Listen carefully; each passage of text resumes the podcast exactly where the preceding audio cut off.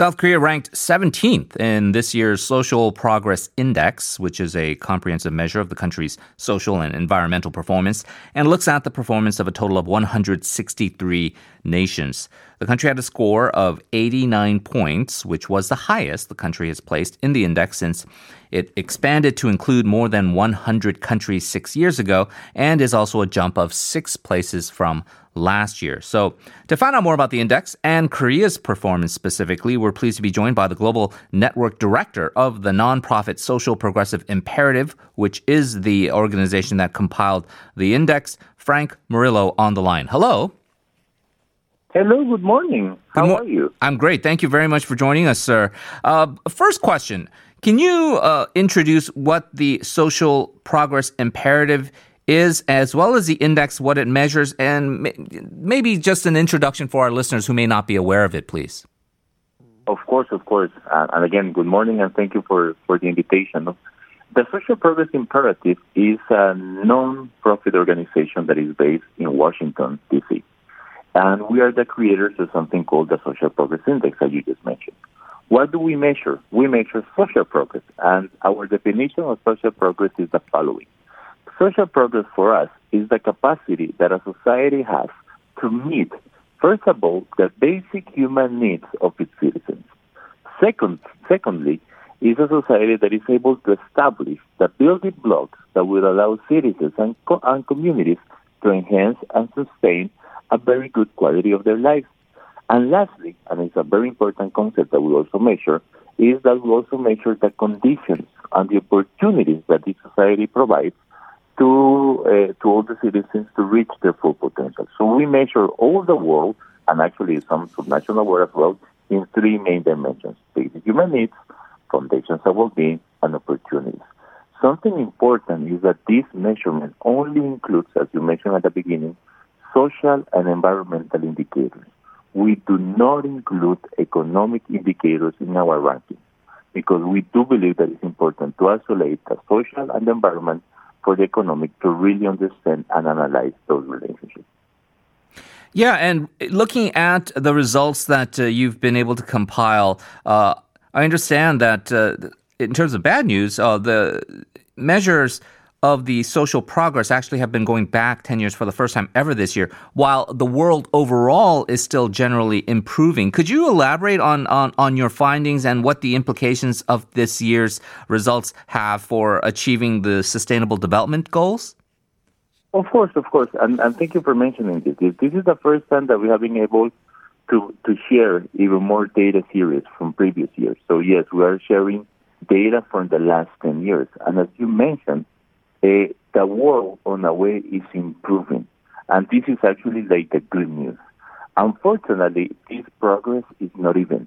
And we are experiencing this progress in aspects, for example, as basic human needs, access to nutrition and basic medical care, uh, shelter, water and sanitation. So we do see uh, some progress uh, in those specific areas. But unfortunately, unfortunately, that progress has been uneven. So we have also seen like some decline, especially in aspects as personal rights, inclusiveness, personal safety, and even environmental quality. So we we we are seeing. I mean, what what what is telling? What is this telling us? Is that if we continue with this path, we're going to be able, yes, to meet the SDGs, the Sustainable Development Goals that we meet, but not by 2030. Mm. Actually, our numbers, unfortunately, are saying that we're going to be able to to, uh, to accomplish the goals by 2082, 2082. Wow. So almost more than half of a decade. And also, um, and maybe something important to highlight is that we're not including or calculating the effect that COVID has had. Because unfortunately, that our data and the global data that we're analyzing is not capturing that.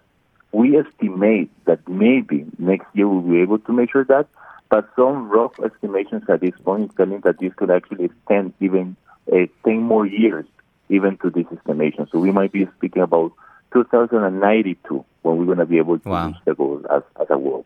Well, uh, certainly disappointing for a lot of people who would like to see this progress. But, uh, Mr. Murillo, um, you mentioned how it's difficult to quantify the effect of COVID 19. Uh, can you just tell us, though, how uh, the index has uh, been detrimentally affected by the pandemic? unfortunately, at this moment, I would like to tell you some. I would like to give you more data, but we are not. We do not have information that is updated until the point that we're going to be able to measure that affectation. Uh, we collect data from international sources, and actually, most of the data that we collected uh, was collected by the beginning of this year, or also late 20, uh, 2019. Mm. So we do not have the data that is reflected there, and actually, we no one actually really has data that is capturing this at this moment. The only thing that we might be able to analyze on a way, and those part of the projection that we're using, is the effect that this is going to have on GDP. But this is also uncertain. Right. So at this point, unfortunately, we do not have that. But I promise to you that as soon as we have that, I will share those to you so we can analyze that as well. Okay, fair enough. Let's talk South Korea then. Um, 17th this year, climbing six spots from last year. In your view, uh, what were the factors that led to this outcome, and what would you say are Korea's strengths and weaknesses, at least according to the index? Yes, of course. And I just want to highlight that you're doing a terrific work. I mean, you're doing a terrific work. If you realize you said you said you are yours, and you're right, you're 17 in the world, but actually you're only three points uh, behind the one who is top number one. Mm. So the difference is not that big. Uh, the strengths that we see in our index are actually on personal safety. Those are the part of the major improvements since 2011. Personal safety is one. Perceived criminality is also good. Access to information education. Actually, you are the first one on access to information and communication in the world. You are third in access, access to advanced education. You are the number one in nutrition and basic medical care, water and sanitation, access to information communications, and access to advanced education in East Asia. And we're counting China, Japan, Korea, Mongolia on this. And you have improved more than 2.75 points from 2011. So the work that you're doing is, is quite remarkable, and it is it is it is impressive. And also, I mean, maybe that maybe some deteriorations or things that you can improve on mm-hmm. our, on our information is, is less than a point. Like personal right, you have, I mean, statistically, is not significant enough to say that it is actually a fact, but less than a point on personal rights. Right. So you, I mean, everything is looking good.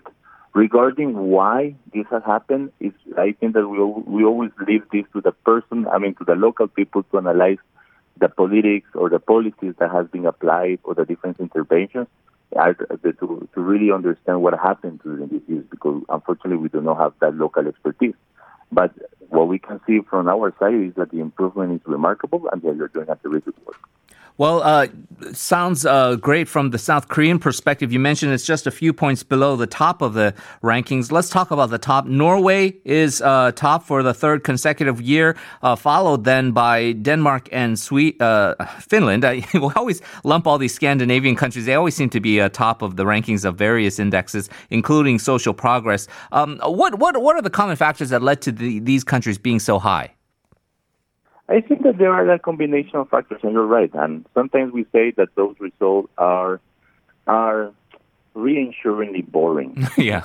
And the and the reason why we're saying this, and the reason we're saying this, give me one second, sorry.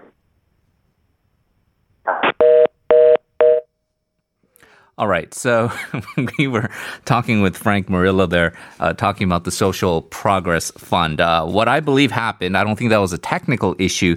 Uh, I believe uh, while he was on the phone call with us, uh, he was on his mobile and another call was coming in. And so uh, perhaps he was trying to shut off that call waiting incoming call. And what happened was it actually ended up in disconnecting the call with us. So um, we've got about a minute left here. So we're going to try try to connect with him, maybe just have some final thoughts uh, with uh, Frank Murillo in terms of the uh, progress index. We just finished talking about South Korea and how they have risen up the rankings. Okay, I think we have the uh, connection again. Uh, hello. Yeah, I'm, I'm, I'm very sorry. That's okay. It's okay. To myself, like for two minutes. no problem. No problem. Let me we, go back. Yeah, we only have about a minute left, so you can just uh, finish up your thoughts on the Scandinavian countries. Yeah, for sure, for sure. What we have seen, and I was saying that to myself, there are three main trends or, or, or things that they have in common. First, they have a very strong social cohesion, and this is very important as well. The second important aspect is that they focus a lot on the environment. So they, they do care serious measurements about the environment. And lastly, they have a very strong foundations of education. So those three elements, I think that there are commonalities that we see among those three countries, and also the Scandinavian one. But also something that we that we would like we could analyze even more is that they are also small countries. So navigate there is a little bit easier to navigate uh, smaller geographic areas than the big ones. But yes, those three commonalities, I think that those are the most important to, to highlight at this moment. Well, uh, we encourage everybody to uh, search online uh, for the social progressive imperatives uh, index uh, coming out. And uh, we also thank, obviously, our guest joining us, the Global Network Director for Social Progressive Imperative, Frank Murillo. thank you very much for joining us. Appreciate your time. No, thanks to you and enjoy the rest of your day. Bye-bye. Thank you. Thank you. That was Frank Murillo from the Social Progressive Imperative. We're going to move on to the second hour of the program here on this Chuseok edition of This Morning after another check of traffic and weather.